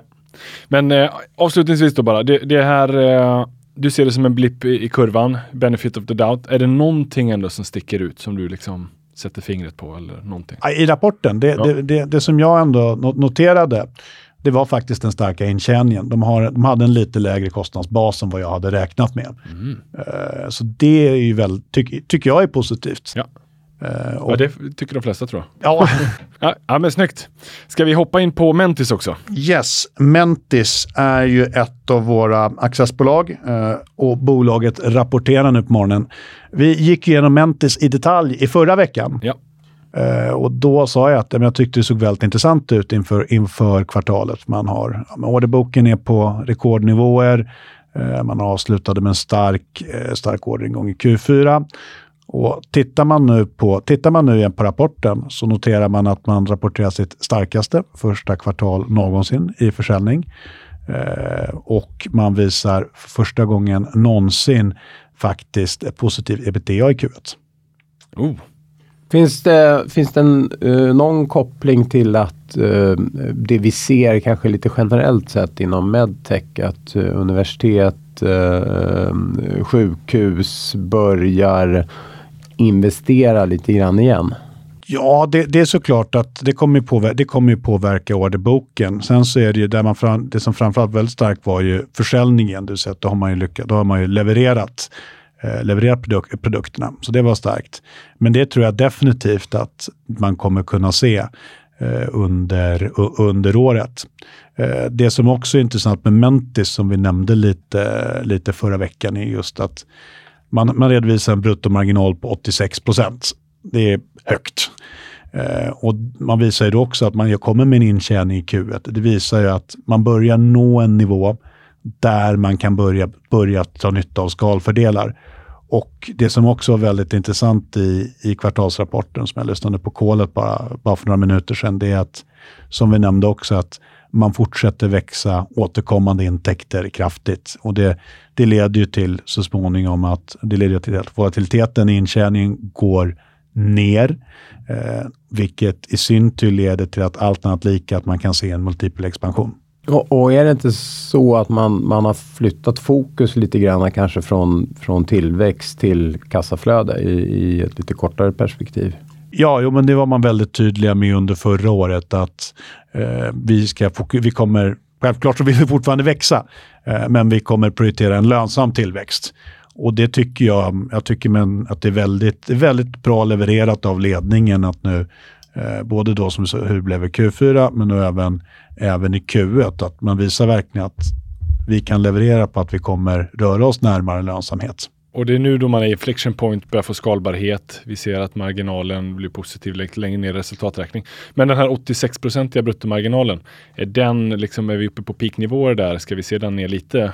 Eller Alltså 86 är ju ganska nära 100, så ja. det är svårt för den att komma uppåt. Ja. Nej, men man pratar lite om det på kolet. Det är såklart att det har varit en gynnsam mix. Eh, det finns vissa FX-komponenter FX-komponenter som, stär som stärker den. Eh, jag, jag, skulle säga så här att om man, om man ligger och pendlar mellan, låt oss säga 81 och 85 procent beroende på dagsform framöver, är jag väldigt nöjd. Ja, Toppen! Stort tack Rickard. Ja, tack så mycket.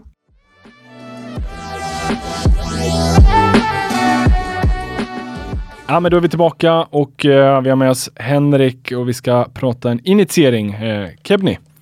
Ja, det stämmer. Hur är läget Henrik först med dig? Det är mycket bra. Ja, härligt. Berätta Kebni, teknikbolag, ja. satellit. Precis, eh, bland annat satellit ja. Mm. Eh, det är ett nytt accessbolag eh, som vi initierade på igår eh, och vi ser ett motiverat värde på 1,70 till 1,90 kronor. Aktien står i typ 1,30 just nu.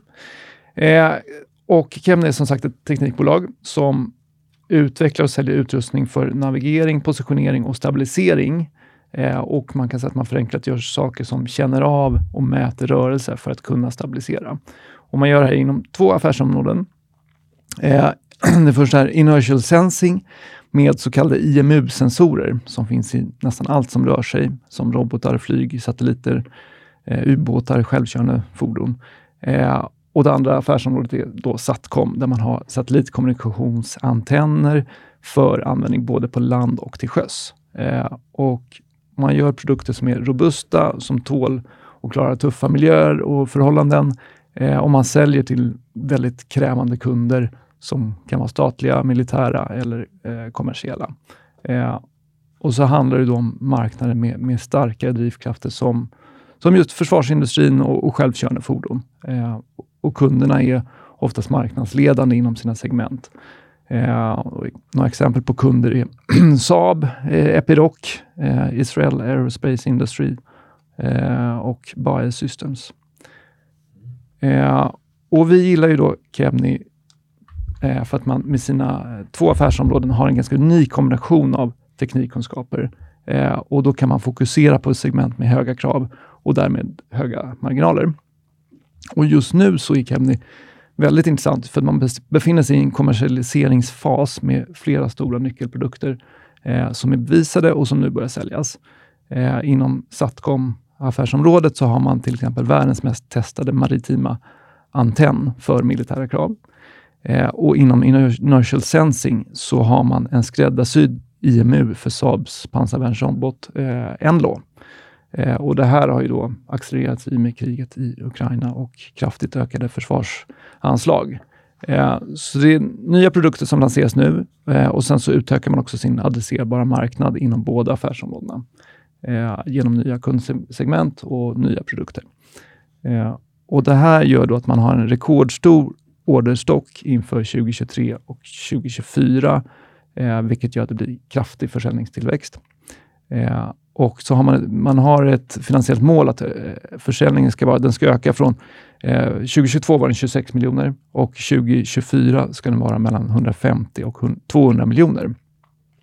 Och då kan man säga att efter det här målet kommunicerats så har Saab fått tre stora ordrar på den här NLO eh, som vi räknar med kommer bli till beställningar för Kebni, vilket då får stor, stor effekt på försäljningen. Under året eller senare år? Ja, precis. Man har fått, jag eh, återkommer till, man, man, man, har fått en stor order i, eh, från Saab då i, i november. Och sen så eh, efter det har Saab fått eh, ordrar på en då från Storbritannien, Sverige, Finland som har då kommit efter att Kebni fick den här jätteordern. Så de räknar vi kommer komma ja, men, när som helst egentligen. Ja. Och vad är det för liksom ledtid om Saab lägger en order idag? Ja, då är det eh, den här orden som man fick då i november eh, har man sagt ska levereras under 23 och 24. Ja, okay. ja. Och det ska göras från och med slutet på Q2. Ja. Och då tack vare att man har en, en stark produktportfölj och, och, en skalbar organisation så räknar vi att den här kraftiga volymtillväxten kommer leda till positiva kassaflöden och att man är lönsam 2024. Eh, och Det här blir en stark kontrast mot en historik av förluster och, och en massa emissioner som har varit. Eh, så att vi ser att Kemne går in i 2023 som ett helt nytt bolag och att det inte då reflekteras i aktievärderingen. Eh, och kort om bolaget, så Kemne grundades 2013, har varit noterade sedan 2014. Eh, och om vi tar då kort de här eh, affärsområdena. In, Inertial Sensing eh, handlar då om rörelseanalys, stabilisering, positionering och navigation. Och det här gör man då genom tröghetssensorer som då kallas IMUer. Eh, och IMUer finns i allt som rör sig eh, och det finns oändligt med användningsområden. Eh, om vi tar det allra enklaste exemplet är att det är en IMU eh, så, som gör att din mobiltelefon lyser upp när du lyfter på den. Det är enklaste liksom inom konsumentsektorn. Eh, och sen så finns det superavancerade i andra extremen som eh, sköter navigeringen på en atomubåt. Och Kebni eh, väljer då att eh, fokusera på ett mellansegment, främst inom industrin där det finns stora volymer och där man kan hitta sina nischer och där man kan leverera en, en eh, konkurrenskraftig prisprestanda.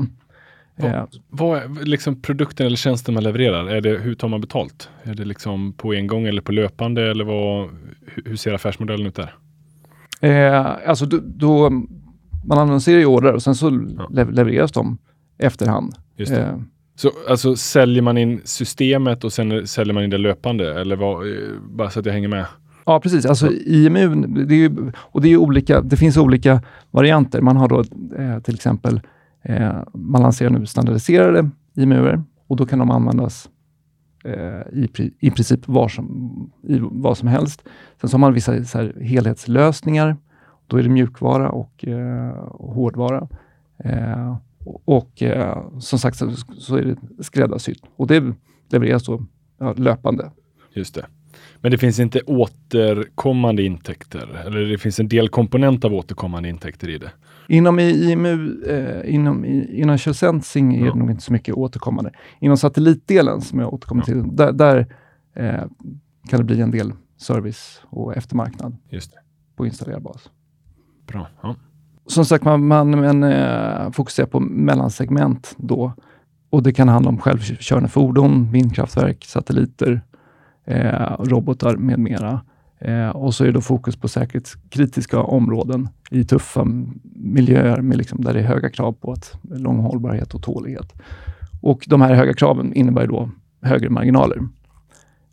Och det viktigaste i, i, inom det här just nu, det är just den här skräddarsydda IMU till Saabs pansarvärnssystem M.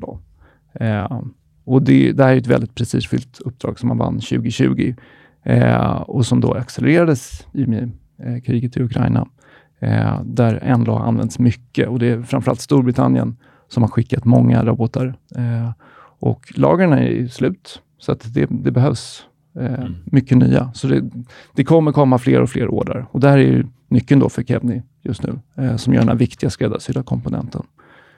Och eh, om vi tar kort eh, affärsområdet Satcom, så satellitkommunikationsmarknaden är ju enorm och blir allt viktigare, inte minst för försvarsindustrin. Eh, och den består ju av många olika delar. Och det, det här då Kebni verkar inom marksegmentet med satellitantennlösningar som tål tuffa, tuffa miljöer och det är inom det marina segmentet och eh, användning för land. Och Det viktigaste här just nu är att man inom det marina segmentet nyligen har avslutat ett utvecklingsprogram tillsammans med ett israeliskt eh, världsledande bolag inom försvar som man har jobbat med sedan 2013. Så man har hållit på med det utveckla antennen under väldigt lång tid. Eh, men nu har man ju då resultatet att man har, man har faktiskt världens mest testade antenn för militära krav som nu kan börja kommersialiseras och, och säljas på allvar. Eh, och sen så utökar man också sin adresserbara marknad med nya kundsegment och produkter inom landsegmentet.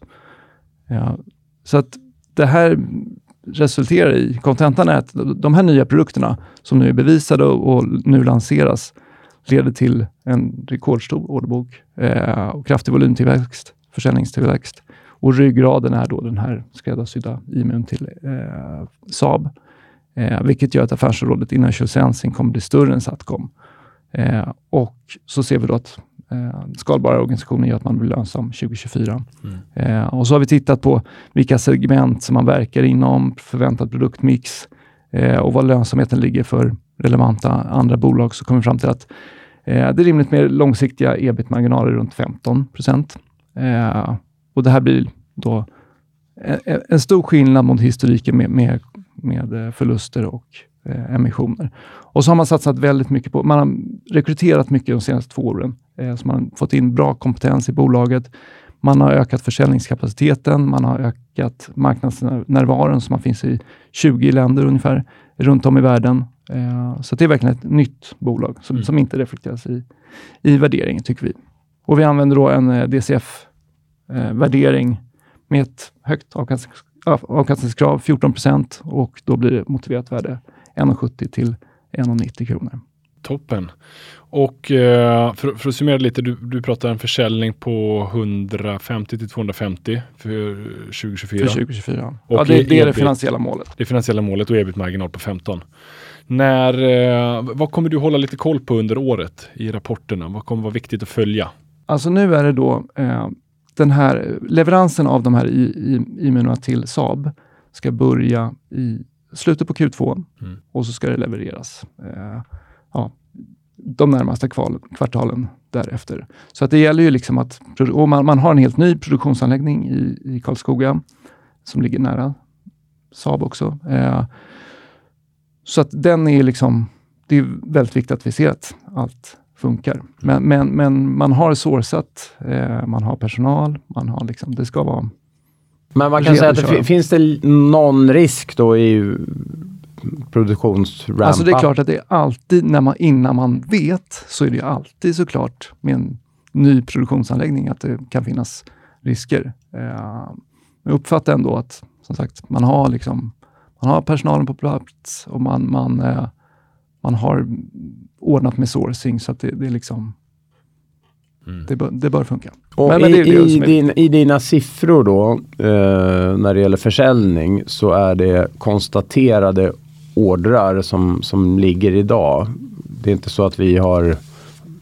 Hur mycket tar vi hänsyn till att Saab har fått ytterligare ordrar? Ja, men om vi säger så här, den här äh, orderboken som, eh, som finns, som vi ser idag, där man har fått order, men det täcker ju våra prognoser för, för i år i alla fall. Eh, sen så räknar vi med att, sen har ju då efter eh, att Kebni fick den här ordern så har ju Saab då fått stora order eh, på NLAW. Och det är ju Kebni som gör den här skräddarsydda komponenten.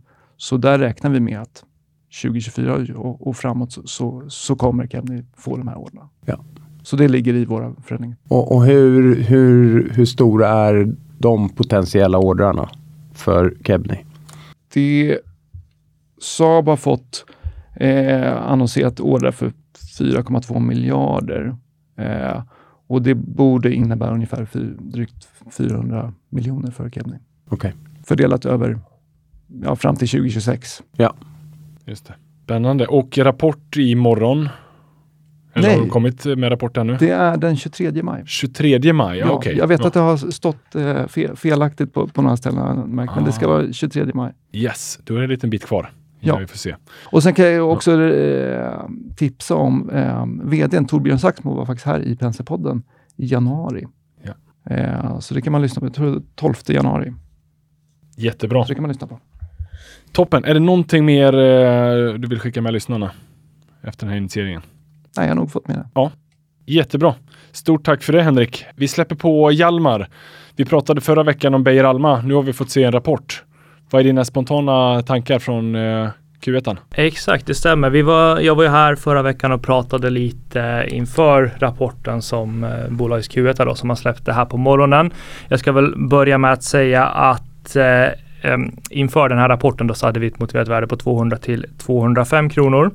Eh, och den Eh, sammanlagda bedömningen av, av rapporterna på morgonen är att den är stark. Um, vi pratade ju eh, förra gången jag var här om lite var förväntningarna låg och, och, och väljer man att i jämförelsekvartalet Q1 då fortfarande ha kvar Habia Cable eh, så kunde vi konstatera att det var förväntningar på, på, en- på en ganska så uh, låg eller uh, uh, ja, låg tillväxt av year on year. Ehm, Habia som bekant sålde man ju under Q3 22 och med det som en avyttrad verksamhet så, så växte bolaget 16% här i första kvartalet. Eh, förvärv var 12% av de här, valuta 4 eh, den organiska var, var oförändrad. Så att omsättningen i Q1 kom in på eh, 1693. Det här kan man ställa mot våra förväntningar på 1616. Det är alltså cirka eh, 5 procent starkare ungefär då. Eh, och som sagt var förvärv var 12% av det här. Eh, ställer man det i relation till till var ordergången låg för, för både eh, Lesjöfors och Beijer Tech vid utgången av Q4 så tycker jag man måste säga att det är, det är starka siffror. Um, Två saker som vi också pratade om förra veckan här som jag tyckte var viktiga att lyfta fram i rapporten. Eh, det var ju dels då eh, marginalen men också orderingången. Ebit-marginalen var 14 procent. Eh, det här kan man jämföra då med att den justerade marginalen var 16 procent för, för samma kvartal då förra året. Och det som pressar det är ju dels då utträdet ur Ryssland som var en hög marginalmarknad. Men det finns också lite geografimix här i kvartalet. Um, uh, kollar vi på orderingången istället då så uh, kom den in på 1808. Det här innebär en book-to-bill på cirka 107 procent. Så det får man ju ändå konstatera är en, en, en hälsosam orderingång. Eh, Lesjöfors eh, som är då det stora eh, dotterbolaget inom fjädrar och också högmarginalbolaget växte 17 procent. Eh, även här var ju valutaförvärv stora drivare. Eh, man backade 2 eh, organiskt. Eh, och, och resterande då kom från, från den höga eh, förvärvstakten man har haft senaste året och bland annat. Eh, vi såg en sekventiell förstärkning av ebit-marginalen i Lesjöfors. Eh, den kom in på 16 procent. Eh, book to bill 103 procent. Eh, kollar vi istället då på, på eh, det andra dotterbolaget, eh, Beijer Tech, som har lite mer Norden-fokus, eh, så såg vi en tillväxt på 13 procent, eh, organiskt 5 procent och 8 procent bidrag från förvärv. Eh, och här var ebit-marginalen 11 procent. Eh, Det som jag tycker sticker ut och som man måste lyfta fram i Beijer Tech eh, var en väldigt stark orderbok. Ehm, den utgjorde då 117 procent av omsättningen i Q1. Eh, och det var lite intressant för vi pratade om det där på bolagets eh, investerarkoll som de hade nu här tidigare på förmiddagen. Och, och det blir en ganska intressant dynamik som jag tycker är viktig att ha med sig och det är att historiskt så har ju Beijer Tech eh, haft eh, kanske det man skulle kunna kalla för en kortare orderbok. Eh, det vill säga mycket av den order, orderingången man får i ett kvartal kan man realisera inom förhållandevis kort tid. Eh, man har rört sig via förvärv då, eh, bland annat inom fastighetsautomation och flödesteknik med mera, mot att bli lite mer projektbaserat. Och det här betyder ju då att man, när man kollar på orderingången för ett, ett, ett särskilt kvartal måste man ha med sig att, att eh, det här är en orderbok då som kan realiseras över lite längre tid. Eh, men, men ändå så måste man ha med sig att det är en, en, en stark en stark orderingång även i biotech. Så, så att de två aspekter som vi tyckte var centrala, orderingång och marginal. Eh, orderingången var god och eh, rent av attraktiv tycker vi. Marginalen var i linje med våra förväntningar. Så att en, en stark rapport eh, och som båda gott inför, inför, inför Q2 här tycker vi.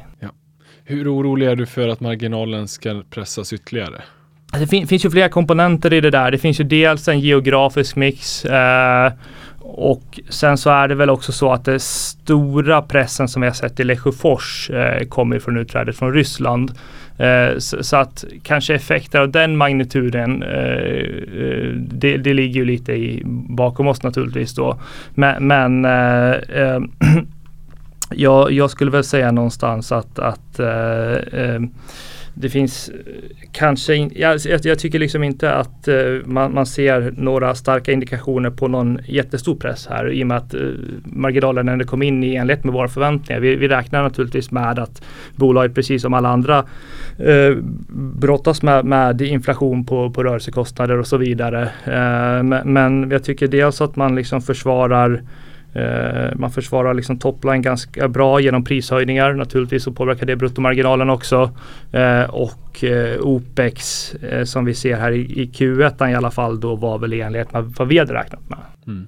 Bra, bra momentum i aktien och, och marknaden tar ju liksom rapporten med, med positiva tecken. Vad, ja. Vad är din känsla för resten av 2023? Du tycker att det bäddar gott för Q2? Ja, alltså det här pratade vi lite om förra veckan och, och det är naturligtvis, vi, vi har väl sett eh, lite sådana, vad säger man, branschindikationer om man kollar på sådana tal som har gett lite eh, blandade, eh, blandade tecken här under inledningen av året. Eh, och, och ska jag då bara kolla hur den här rapporten kom i förhållande till konsensus så föranleder väl det i sig kanske inga stora estimatrevideringar. Så då får man prata om att kursrörelsen i år har varit delvis då en multipel expansion.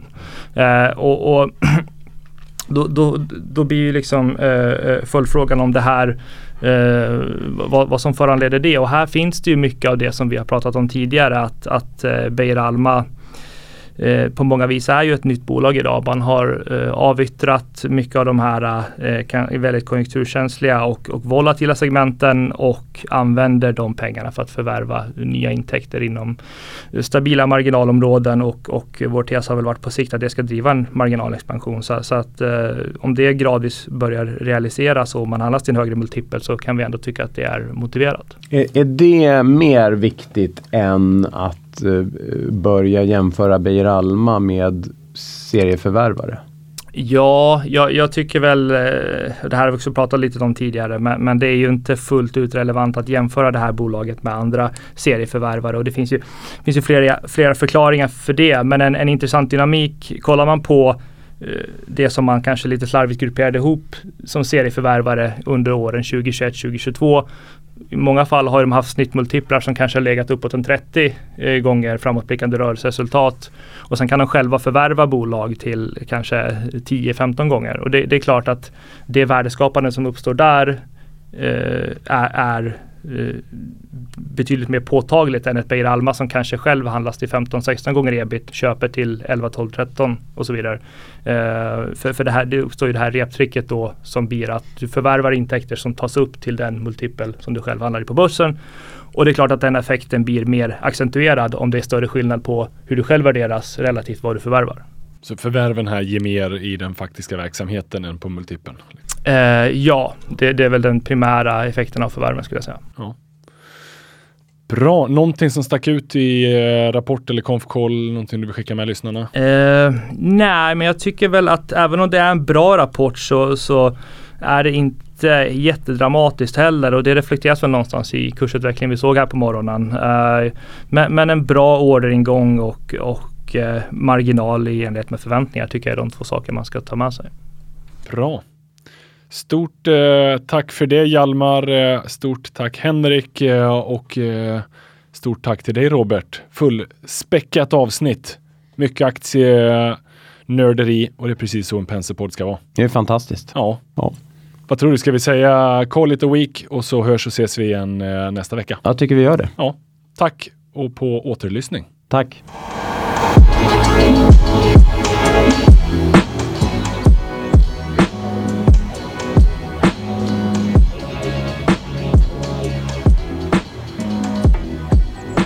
Denna podcast är utgiven av Erik Penser Bank och är avsedd att marknadsföra bankens tjänster. Vissa bolag som nämns kan därmed ha något samarbete med banken i form av fondförvaltning, analystjänster, certified advisor-uppdrag med mera. För information om dessa tjänster, fondförvaltning och även bankens hantering av eventuella intressekonflikter, vänligen se bankens hemsida www.penser.se.